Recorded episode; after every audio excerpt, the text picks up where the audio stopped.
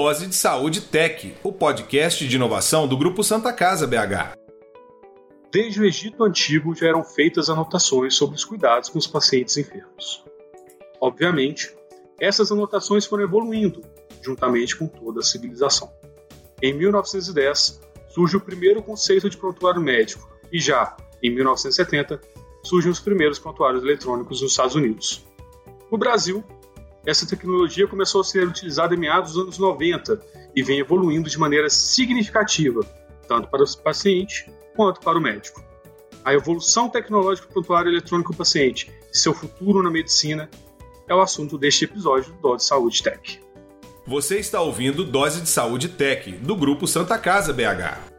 Para falar sobre o prontuário eletrônico do paciente, convidamos o Elfani Cordeiro Júnior, consultor médico da MV Sistemas para a Saúde, Amanda Pereira, coordenadora médica do Núcleo Interno de Regulação da Santa Casa BH, e na condução deste podcast, eu, Bruno Nascimento Moreira, Head de Inovação em Saúde do Grupo Santa Casa BH, e André Bispo, analista de TI do Grupo Santa Casa BH. Pessoal, um bom dia para vocês. É, fico feliz da gente poder iniciar esse papo esse papo sobre prontuário médico, é, esse papo sobre dados, esse papo sobre segurança desse processo. E eu queria iniciar aqui introduzindo já uma pergunta para o Elfani. É, para você, quais são os principais ganhos assim do, do prontuário eletrônico? Bom dia, André. Bom dia, Bruno, Amanda. Bom, é, a gente sabe que o prontuário eletrônico ele é um grande avanço, né? em relação ao registro médico. Por quê? Porque ele possibilita uma série de coisas. Né? Primeiro, você ter é, a possibilidade de fazer uma série de, de análises em cima dos dados que você tem. Né? Isso possibilita um crescimento, um aprendizado muito grande para a empresa, é, tanto do ponto de vista da gestão de meios, quanto até, é, e aí a tendência dos prontuários mais modernos, do ponto de vista da governança clínica. Né? Então, se você é, consegue ter os dados da forma correta, né, e se isso é preenchido de uma forma correta, você consegue aprender com todo o processo de evolução, seja, como eu coloquei, de áreas meio, seja de áreas finalísticas, como a, própria questão da clínica. Então, eu imagino que uma empresa que de saúde que tem hoje condição de ter um prontuário eletrônico, ela está um passo à frente das empresas que ainda não estão.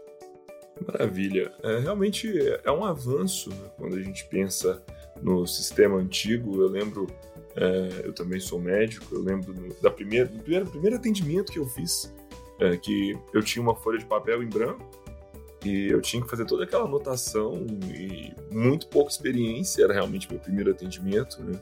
e muita informação para anotar naquele papel e ao mesmo tempo pouca experiência do que fazer, o que anotar. É, eu estava atendendo um ambulatório que ainda tinha pouca estrutura, então o prontuário daquele paciente anterior ele já era atendido lá, ainda não tinha chegado, então eu não poderia ter é, feito uma avaliação prévia né, daquele paciente para poder direcionar um pouco o meu atendimento.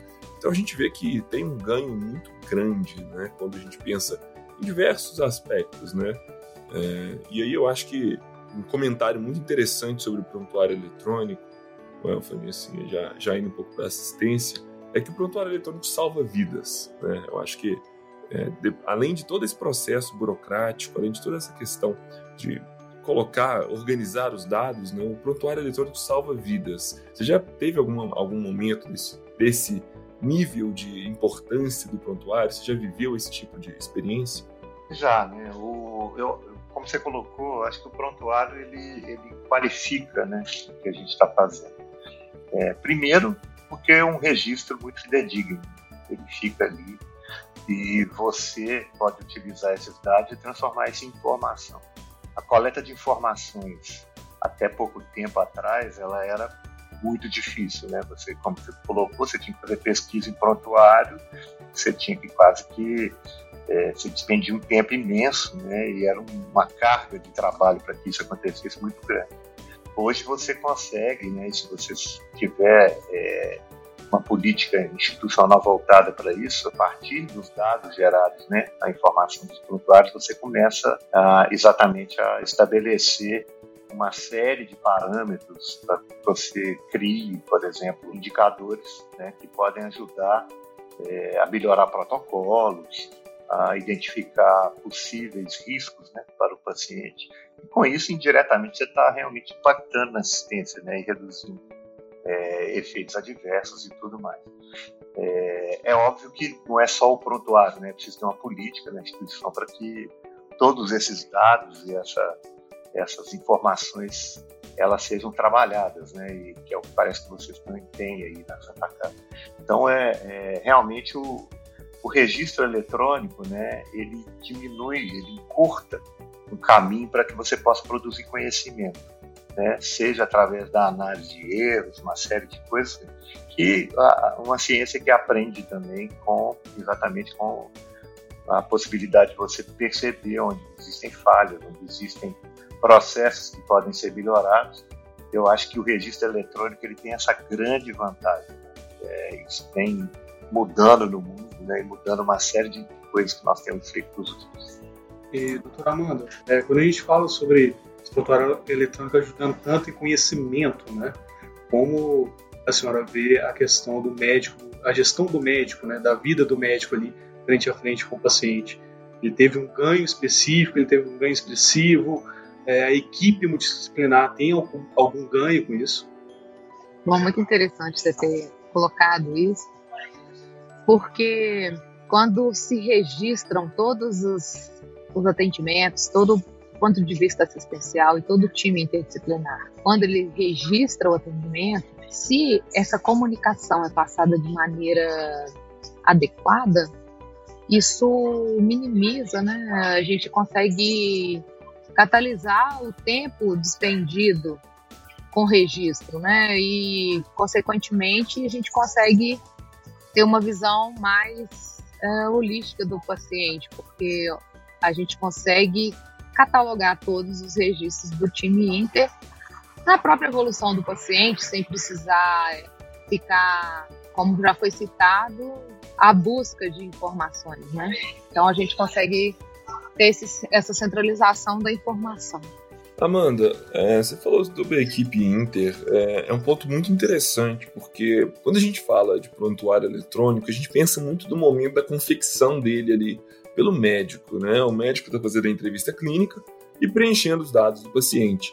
Mas como é que você vê essa integração aí entre a equipe clínica e o registro eletrônico? Você acha que isso está sendo benéfico? Como que está sendo benéfico? Qual que é o nível de, de, de importância que essa equipe está tendo junto com o, o prontuário eletrônico? Bom, interessante você ter colocado isso, porque hoje o nosso maior desafio em se tratando de Santa Casa DH são os registros em prontuário, os registros eletrônicos, eles serem fidedignos ao que acontece no Gemba, o que acontece na vida real, o que acontece na beira-leito do paciente. Então esse é o nosso desafio. Por exemplo, a gente que trabalha na gestão de leitos, Hoje, os nossos dados de movimentação do paciente via WhatsApp são mais fidedignos do que do, do prontuário. Então, em todos os auto performance, a gente fala, gente, a gente precisa que a movimentação do paciente seja registrada na, prontuário eletrônico para a gente fazer a gestão desse leito lá do núcleo interno de regulação. Né? Se o registro não acontece de lá, como que eu vou saber onde que o paciente está? infelizmente, a gente tem registros do paciente tendo alta, já ter alta, se reinternar e ainda constar no sistema como internado na Santa Casa. Enfim, a nossa, nossa grande, nosso grande desafio é teve round disciplinar, teve atendimento da fisioterapia, teve atendimento socioassistencial, isso tudo está registrado, é, uma boa anamnese, um bom exame físico, isso tudo registrado e evoluído em, em prontuário eletrônico para a gente ter um registro confiável e poder tomar condutas baseado no que está escrito. Uma boa comunicação é, é traduzida através do prontuário eletrônico, sim, mas o prontuário eletrônico ele, ele registra, ele, ele categoriza uma comunicação efetiva interequipes, certo? E intersetorial também. Então, o plano de comunicação da Casa BH ele tem que ser efetivo e o protocolo eletrônico tem que poder uh, registrar esse plano de comunicação efetivo. E, Elford, é, quando a gente fala esse tanto de informação né, que a doutora Amanda já, já trouxe para a gente, ele pode ser colocado dentro de um centro único, né? Como se fosse um centro de comando mesmo. É, fala um pouquinho dessa experiência do centro de comando e como que essas informações são tão importantes para a gestão hospitalar. É, o, a ideia de centros de comando, ela, ela vem evoluindo da, da experiência fora da área da saúde, né? Se você pegar os modelos de centro de comando, eles vieram da área militar depois eles foram utilizados, por exemplo, na NASA, né? Quando você tem um, é, um, um tipo de, de, de atividade em que eu tenho uma, uma, certa complexidade, em que eu posso ter uma, varia, uma variabilidade, e essa variabilidade pode ser muito danosa, eu preciso de centros de comando é, que funcionem em tempo real. A ideia de centro de comando, é, ela nasce exatamente da possibilidade de eu ter uma série de informações, né, de dados, sendo registrados em cima de processos, Aqui só é, voltando um pouco, a gente quando fala desse, de tudo isso, a gente está falando de gestão. A gestão é uma, talvez a ciência mais importante do século. Ela se baseia basicamente em três pilares, né? São pessoas, são processos, né? E são ferramentas. É, o que a gente está falando basicamente é de uma ferramenta, né? A gente tem uma ferramenta. Agora eu preciso que os processos e as pessoas estejam alinhados para usar adequadamente essas ferramentas. É, e o centro de comando nada mais é que uma ferramenta né, que é, possibilita você tá, estar trabalhando é, em tempo real com os processos de fluxos hospitalares. Os fluxos, na verdade, são uma coleção de processos, né, que acontece com pessoas, com uma série de instrumentos, de ferramentas também ali no meio. Se os fluxos ocorrem né? Por exemplo, uma pessoa, um paciente que entra, que passa, por exemplo, é, no bloco cirúrgico, ele, ele entra, faz uma preparação para a cirurgia, depois vai entrar na sala, é, eu tenho que estar com tudo arrumado, aquela cirurgia vai ocorrer, eu vou sair, depois eu tenho que preparar aquela sala para o próximo paciente. Isso é um fluxo. Né? Esse fluxo está acontecendo todos os dias. Se eu tiver os processos bem desenhados, aqueles fluxos vão acontecer. Mas o fato de eu ter esses processos bem desenhados, nem isso me dá garantia de que isso vai acontecer da forma que eu pensei. Então, o centro de comando ele vem exatamente para estar tá enxergando isso em tempo real e corrigindo o que poderia ser algumas falhas nesse fluxo que estão acontecendo ali sem que eu tivesse uma previsão adequada. Então, é, isso só é possível exatamente porque vocês têm uma ferramenta de informática potente. Né? Se eu e eu preciso ter que, que esses registros de todos esses esses pedaços desse fluxo estejam acontecendo também da forma correta. Então, o centro de comando é isso, ele é uma evolução do processo de gestão que era sempre olhando no retrovisor. Eu programava, fazia tudo, mas nem sempre eu tinha garantia que as coisas iam acontecer.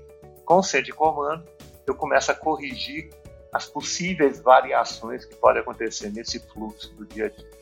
E é muito legal como que a gente consegue fazer um círculo perfeito, né?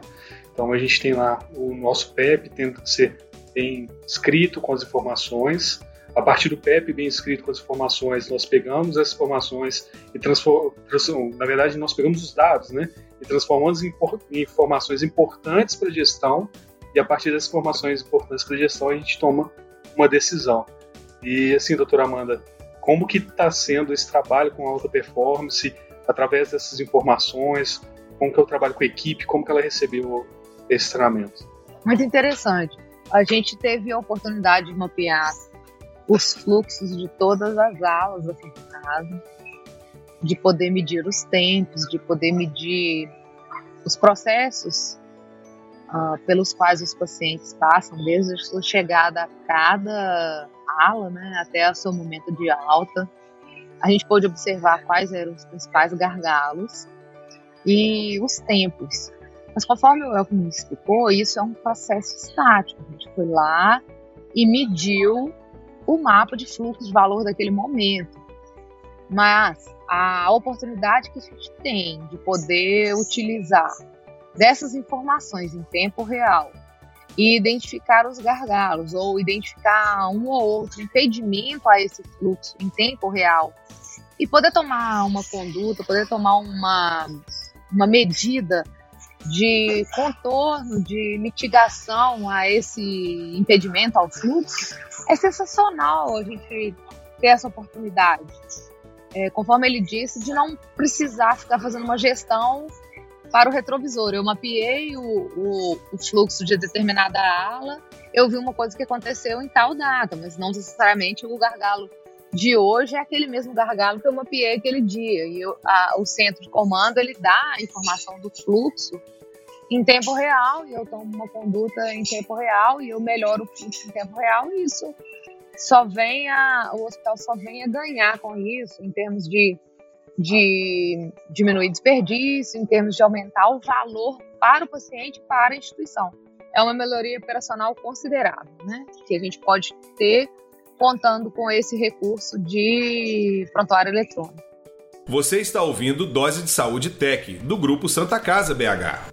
Interessante a gente pensar. Eu estava refletindo aqui sobre a, a resposta do Elfani da pergunta anterior. É, essa questão do, do, dessa central de comando é, e o que, que, é possível, a quantidade de, de, de tecnologias que a gente pode agregar para melhorar né, a análise desses dados. E, e o Elfani, pela MV, já existe algum processo para é, entender é, essa predição de dados? Existe alguma, alguma inteligência artificial trabalhando nessa, nessa análise dos dados passados? Como é que está esse, esse processo de análise para predição de dados? É isso aí, Bruno. É, esse é o passo, o passo subsequente, né? Porque você precisa ter um número de dados né, suficiente até para você começar a usar o machine learning, a inteligência artificial, para você fazer essas previsões. Mas essa é a grande, o grande mote de você ter é, centros desse tipo. Né?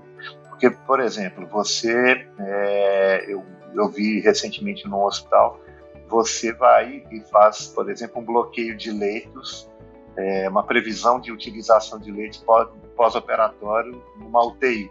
Né? Então você vai lá e fala assim, olha, eu preciso agendar os meus leitos na UTI, porque esse paciente vai precisar né, neste hospital especificamente, né, é, o que, que eles observaram? Que de cada 10 leitos que eu agendava, em torno de 3 precisavam, é, precisavam é, efetivamente da utilização daqueles leitos.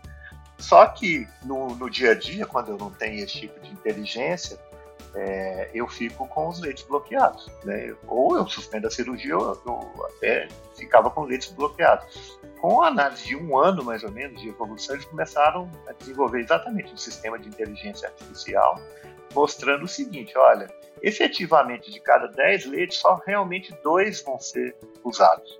Tá? Na prática, a, a inteligência artificial mostrou que somente dois dos 10 que estavam. E aí, e, e, e, observando as características dos pacientes e às vezes até dos, dos profissionais, né?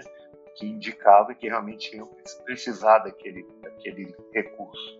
É, hoje, a utilização da inteligência artificial é muito mais eficaz para que eu consiga utilizar esses leitos melhor. Então, essa é uma tendência irreversível. Né? Se eu consigo ter essa quantidade de dados né, e a partir de um certo tempo eu começo a fazer previsão é, de utilização correta. Né? Isso isso dá um grande aumento de capacidade de oferta, né, de, que você tem de, de oferta de serviços dentro de um hospital.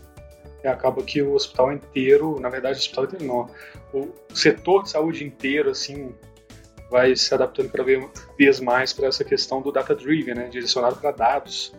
Em cima desses dados, a gente poder tomar a nossa decisão, né, Welf? É, é, acredito que seja um caminho sem volta, né? A partir daí é só evoluir. É, como é essa questão da evolução aí, tanto do, do quanto do, do Command Center? Para onde você acha que a gente pode ir ainda? Eu acho que você colocou, né, André? É, o céu aqui é o limite. Né? Nós estamos aprendendo ainda com isso. Há uma série de processos que você começa a fazer correlações, né, de, de exatamente, por exemplo, o, o, porque a gente, hoje eu estava terminando um curso que eu estou para Tribunal de Contas da União, exatamente sobre eficiência hospitalar. Qual é o grande problema?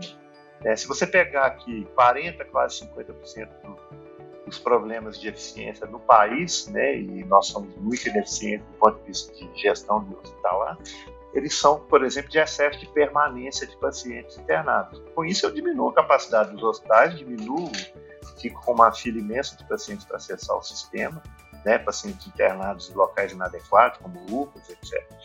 E aí, é, quando você começa a ter uma base de dados mostrando o que, que, é, que realmente foi eficiente, o que, que aquela internação agregou de valor para o paciente, e mostrando que é possível comparar, né, você ter comparações com quem é mais eficiente, você passa a ter é, uma possibilidade muito maior de correção de problemas.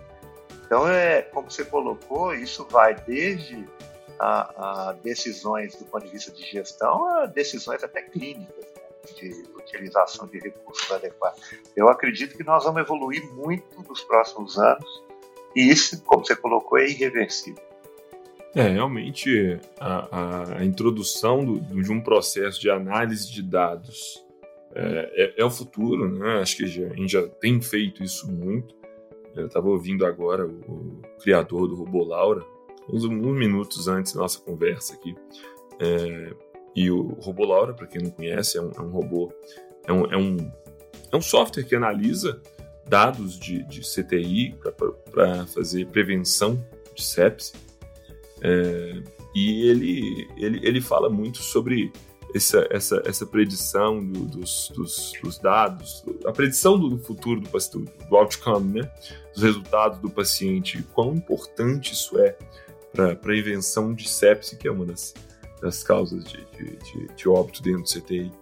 E, e, isso, e a gente pensar que a partir do, de, de todos os dados de prontuário, a gente vai conseguir fazer predições não só para pacientes graves, mas fazer predições para pacientes ambulatoriais, né? Para o dia a dia, da hipertensão de um paciente, para diabetes de um paciente. A gente está falando aí de uma economia muito grande, né? Então a gente vê que o prontuário ele está envolvido no, no, cuidado do paciente como um todo, né? Desde de, de, da prevenção até o processo curativo, a gente tem que pensar um, processo muito maior. Né? E, e, essa inteligência artificial ela vai acabar sendo um processo muito grande também, um processo de extrema importância. E, ao mesmo tempo, eu, eu, eu vejo muito o prontuário como uma ferramenta de segurança. Né? A segurança do paciente, segurança da equipe. Eu fico imaginando também como é que fica essa questão dos, do, jurídica, né? Vocês já tem alguns dados, acho que a Amanda talvez tenha mais noção desse processo, de como o, o prontuário eletrônico ele melhorou essa questão de segurança de dados? Então, Bruno, eu sou nova no núcleo de segurança do paciente, aí da Santa Casa, então a gente está se apropriando e começou os treinamentos. Já tem duas semanas que a gente está em treinamento da segurança do paciente e, e incorporando os protocolos de segurança na, no prontuário eletrônico mesmo, né? Então, atualmente, a gente quer incorporar o Fast Hug, que é um checklist de segurança do paciente que acontece antes do plantão, né? Para avaliar quais os pacientes que têm risco de queda, quais têm risco de. quais possíveis falhas na identificação que a gente conseguiu prever, enfim. Uh, estamos bem focados nisso e o prontuário eletrônico vem a contribuir para isso, para a gente conseguir também é, conforme o nos trouxe, diminuir a variabilidade artificial, é, passar os processos de implícito em pessoas para processos tácitos, registrados, né? Porque quando os processos são implícitos, a, a chefe do núcleo de segurança do paciente entra de férias e aí as ações paralisam ou deixam de acontecer, enfim. Mas quando a gente passa a ter os processos mesmos, a, a, o fluxo registrado e, e, e se torna tácito, isso para nós, no prontuário eletrônico, é, é, muito importante.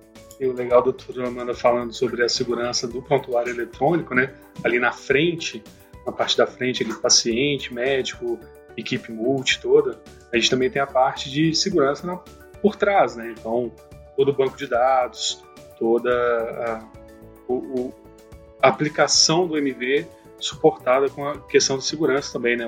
Então, é, segurança ponta a ponta do, do prontuário eletrônico, desde o dado que o, que o paciente está ali na frente do médico falando até o final dele no nosso banco de dados, o que é muito importante até para a gente poder agregar os pontos da LGPD, né? Isso está muito focado no que a gente tem da LGPD hoje. Né? Para quem não sabe, a LGPD, a Lei Geral de Proteção de Dados, ela está em vigor já no Brasil para todos os setores, não só o hospitalar, mas o hospitalar com certeza tratar mais de dados sensíveis é o setor que mais vai sofrer, entre aspas, com, com esse tipo de mudança e a gente, querendo ou não, aqui do Grupo Santa Casa já está trabalhando em cima das, da norma da LGPD, o que é muito bacana.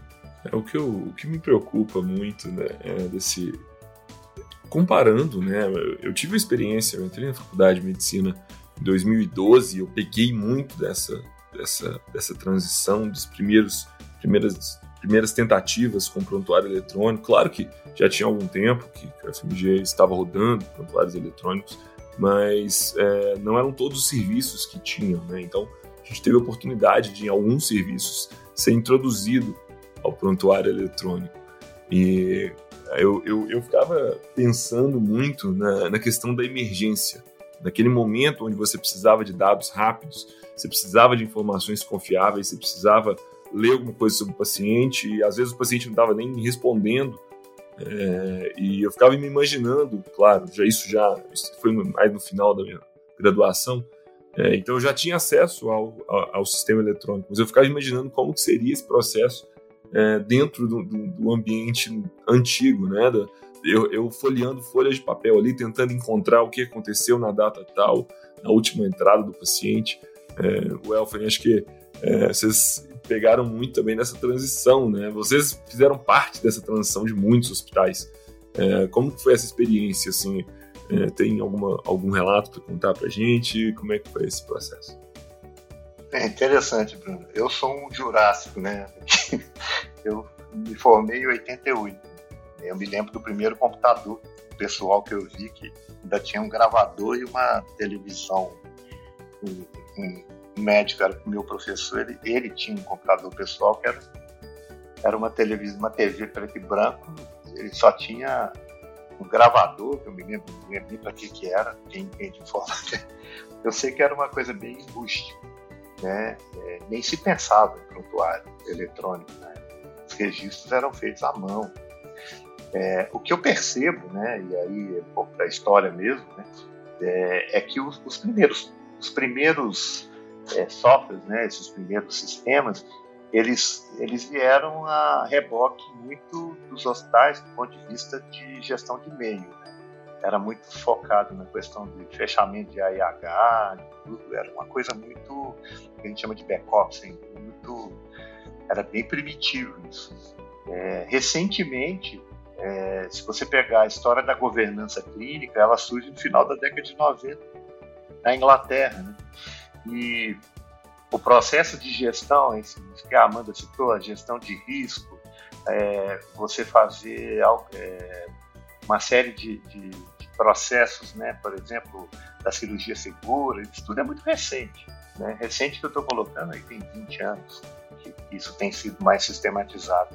Né? A, a, o primeiro livro que, que, surgiu aí sobre que, que falava exatamente da, daquele escândalo né, que foi publicado lá no começo da, dos anos 2000 sobre a, a, grande mortalidade, a terceira causa de morte nos Estados Unidos, né, que era complicações dentro dos hospitais.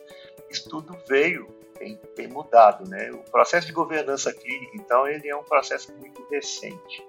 É, o que eu percebo ainda nos prontuários, né, dos, na maioria dos prontuários, é que eles, é, eles ainda mantêm, né, eles têm uma, uma é, isso aqui eu não estou colocando só, o MV já está mais à frente, né? ele é um prontuário mais, mais moderno, mas a maioria desses prontuários surgiu disso, surgiu desse meio, dessa gestão de meio, e agora sim está entrando no processo de gestão que a gente chama finalística, né? que é a gestão clínica e a gestão e a governança clínica.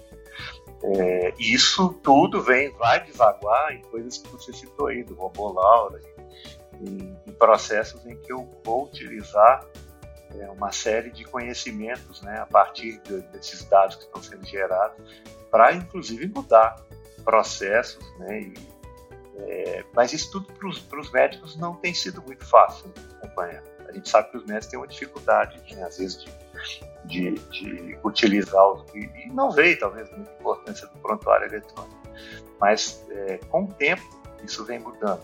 Esse é um processo, é um processo de evolução, e eu creio que mais alguns anos nós teremos aí, a, a sua geração é uma geração que já não imagina viver sem isso. Mas já tem, ainda tem uma geração que viveu sem isso e tem, às vezes, até alguma dificuldade em trabalhar com esses, com esses novos meios. Sem dúvida, sem dúvida. Eu acho que é, eu, eu lembro do, da internet chegando na minha casa, mas isso aí eu tinha 4, 3, 4, 5 anos de idade. Então, eu nasci já conectado praticamente. Né? Eu não sou igual essa geração que nasceu na banda larga. Eu nasci ainda na, na internet de escada, né? na internet via telefone. Mas eu nasci já sabendo o que era internet, entendendo o que era internet. Ninguém precisou me explicar, assim, quando eu estava mais velho, o que era internet. Então, eu acho que esse processo todo do computador, eu sempre tive computador em casa, e vai ser é muito mais tranquilo, né? Mas a geração atual, a geração mais antiga vai acabar tendo um pouco mais de dificuldade mesmo. Mas eu acho que é importante, é, é, a gente lembrar para esses profissionais de que o, o, computador, a inteligência artificial, os sistemas, os dispositivos, eles não têm um objetivo de substituir o profissional. A gente não pode tirar dessa equação do cuidado é, em saúde o fator humano, né? A gente não pode vai pensar assim, olha, vou colocar aqui um robô, e o robô vai, vai te ajudar, o robô vai te dar as más notícias, o robô vai te dar um tapinha nas costas quando precisar esse tipo de, de contato, ele, ele sempre vai existir, porque nós somos humanos, nós somos seres sociais, nós somos seres que precisamos desse, desse processo, né? Mas é, esses sistemas, eles vêm todos para melhorar, né? Melhorar o, o cuidado, melhorar... É, eu, eu, gosto de falar muito com meus alunos é, que eles vêm para poder torná-lo um médico melhor, um enfermeiro melhor, um fisioterapeuta melhor. Então, quando a gente torna um profissional melhor, a gente é, possibilita que o paciente receba um cuidado melhor, né? É, mas é interessante trazer isso, Elfani, porque os, os, os, a geração mais antiga vai ter realmente um pouco mais de dificuldade, vai, vai, vai reclamar um pouco do uso, mas isso é normal para toda tecnologia que entra, né? Você está ouvindo Dose de Saúde Tech, do grupo Santa Casa BH. Eu tenho outra pergunta para Amanda. É, Amanda, como que o processo aconteceu na Santa Casa, assim, na, na questão do prontuário eletrônico? Você acha que alguma coisa tem que ser moldada dentro da Santa Casa para ele realmente acontecer? Obrigada pela pergunta, Bruno. É exatamente. A gente precisa de uma melhor adesão dos colaboradores ao prontuário eletrônico. Para, conforme a gente havia citado anteriormente, para que as coisas que efetivamente acontecem é, à beira-leito, que acontece a passagem, a transmissão do cuidado, ela tem que acontecer via prontuário eletrônico. Nós, por nossa vez, no Alta Performance, saiu um plano de ação lá para que a gente desenvolvesse um checklist de transferência do paciente. Porque o paciente era transferido de um leito ao outro e essa, as informações desse paciente não chegavam no próximo leito. Parece uma coisa assim, nossa, será que acontecia isso? A, a refeição não chegava onde o paciente estava, é, os curativos não chegavam onde o paciente, para onde o paciente tinha se direcionado. O NIR não estava ciente da necessidade da transferência desse paciente de leito. Enfim, é, as solicitações de vaga acontecem as solicitações de vaga por CTI acontecem via WhatsApp, sendo que a gente tem um, um, um prontuário eletrônico que poderia estar fazendo toda essa gestão e toda essa movimentação de pacientes dentro da nossa instituição. Então, portanto, a gente mais uma vez destaca a importância dos processos, dos cuidados, dos fluxos que estão acontecendo lá na ponta, lá no Gemba, elas sejam transmitidas para o prontuário eletrônico para que a gente possa ter ciência do que da movimentação e do cuidado que a gente realmente está recebendo efetivamente. Eu vou até dar um passo para trás aqui agora, que a gente falou tanto de prontuário eletrônico, tanto, tanto, tanto de informação, tanto de dado, mas é, a gente não falou o que, que pode estar dentro desse prontuário eletrônico, o que, que é o prontuário eletrônico em si e quais informações podem estar lá dentro. É, o a Amanda, se tiver vontade para responder, o que, que a gente pode colocar, o que, que o prontuário eletrônico permite que a gente faça e quais são as informações que a gente tem ali dentro. Ô, ô André, a, o prontuário, como eu falei para vocês, ele tem um histórico. Né? Você pegar a década de 90, os primeiros sistemas foram sistemas de gestão de e-mail. Né? Então eu tinha muito fortemente a questão, que era uma, um foco mais dos hospitais né? de, aqui principalmente na questão da cobrança, de desperdícios, de gestão de estoque, uma série de coisas. É, com o tempo, né, e com o conceito da governança clínica, que aí está embutido uma série de coisas, como protocolos, é, são estratégias né, para você ampliar a governança clínica, é, protocolos, a gestão do risco do paciente, você começa a trabalhar, então, é, todo o processo de, de, de, utilização de um prontuário para fazer o registro clínico desses pacientes, né, e até embutir uma série de coisas que você pode colocar aí no prontuário. Eu acompanhei um pouco essas coisas lá. É, isso tudo pode ser colocado, mas eu vejo que ainda tem mais potencial. Né? Qual é a dificuldade? Né? E aí, pegando um pouco a carona no Bruno, ele, ele citou aí a questão das emergências. Eu sou especialista em emergência e trabalho com gestão de emergência há 20 anos. É, se você pegar, por exemplo, o registro que é feito nas emergências, você tem uma grande falha. Né? A gente normalmente percebe uma falha, por exemplo, na, no momento da alta do paciente no pronto-socorro. Os médicos não registram, eles têm uma dificuldade. E, e, e, quando você discute com eles, é porque exatamente eles falam: olha, não tem tempo para fazer. É, o que, que os Estados Unidos têm feito? Né? Eles colocam, por exemplo, uma, eles têm uma profissão que chama scribe. O scribe nada mais é do que um, um, um profissional tá? que ele é formado no sentido de fazer esse registro para o médico. Ele fica ali, ele acompanha, ele vai, às vezes, eu já vi pronto-socorros americanos, ele vai com um carrinho, com um notebook e faz o registro ali do atendimento médico. Igual você faz aqui quando você está fazendo o exame tem uma pessoa que o médico vai editando e a pessoa vai escrevendo. Então, há uma série de coisas que eu preciso resolver que é exatamente a captura do dado da forma correta se eu é, capturar esse dado da forma correta, eu preciso entender que às vezes o profissional médico ele não está ali, é, ele não vai ter o tempo, ou pelo menos ele acha que não vai ter o tempo adequado. Provavelmente você não vai conseguir que ele faça isso de uma forma muito clara. É, talvez eu tenha que pensar em soluções desse tipo. E isso tem muito, a, tem muito a ver com o Lean, né? É, eu preciso colocar o custo, o custo maior deste processo está em quem executa o processo, ou seja, a pessoa mais importante, a que agrega valor é o médico. Então, se eu colocar alguma pessoa que faça isso por, por ele, eu estou aumentando a produtividade dele. Então, é, é, é, um pouco dessa visão de gestão. A partir daí, você pode colocar uma série de coisas dentro do prontuário. O que é importante é entender que se eu colocar, eu preciso que isso seja feito, né? porque senão eu vou perder essa informação. É muito interessante a gente pensar é, em, em, relação a custo, é, e porque gera uma economia, né? Quando a gente pensa de que as informações são melhor armazenadas, as informações são mais seguras. É, você não vai ter problema ali, talvez, com, com as coisas muito básicas, né? Quando a gente fala de um prontuário em papel, a gente está falando de caligrafia da pessoa. A gente está economizando tempo, a gente está economizando é, é, em erros também, né? Quando o, o, o, profissional que vai interpretar aquilo não vai trocar uma letra pela outra porque a caligrafia é terrível.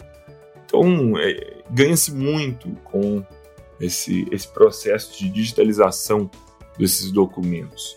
Uma, uma dúvida aqui que eu tenho, é, Alfani, é, não sei se vocês já chegaram também a, a, a estimar esses custos, é, mais em relação à questão ambiental. Assim, quanto de papel vocês acreditam que vocês já economizaram quando a gente está falando de prontuário eletrônico? Bruno, a gente não tem esse valor, mas é, é muito, né? A ideia de você não precisar usar mais a questão do papel é fundamental, né? É, e aí entra uma questão que a Amanda colocou que me preocupa muito, né? Que eu vejo que é talvez um dos maiores problemas dos hospitais, não só dos hospitais, do sistema de saúde, que chama-se comunicação. É, grande parte dos problemas de processo dentro desses, dos, dos hospitais, eles ocorrem por falha de comunicação entre um setor e outro, entre um profissional e outro. E aí é, é, muito importante a preparação das pessoas para que elas acessem as, as informações né? e, e também vice-versa, que, que esses prontuários eles facilitem a informação para quem precisa receber a informação né? na sequência do processo. E é, o papel, né, como você colocou, ele durante muito tempo muita gente foi acostumado com isso, né? Então nós temos uma alma portuguesa burocrática, né, cartorial. A gente gosta um pouco de papel, né? Brasileiro tem essa característica mas isso tende a acabar mesmo. Né? E, e é muito importante que isso, isso termine até do ponto de vista ecológico, como você colocou. Exatamente, exatamente. Pessoal, quero agradecer imensamente a presença de vocês aqui hoje. É, a gente trouxe para poder falar sobre o prontuário eletrônico do paciente o Elfane Cordeiro Júnior, que é consultor médico da MV Sistemas para a Saúde, e a Amanda Pereira, que é coordenadora médica do Núcleo Interno de Regulação da Santa Casa BH. É, Para você que está nos ouvindo, nosso muito obrigado pela companhia. Confira outras edições do Dose de Saúde, o Dose de Saúde Sai, o Dose de Saúde Tech e o Dose de Saúde Quebra-Cabeça no Spotify, no YouTube da Santa Casa BH e em diversas outras plataformas digitais. E até a próxima, pessoal. Você ouviu Dose de Saúde Tech, o podcast de inovação do Grupo Santa Casa BH.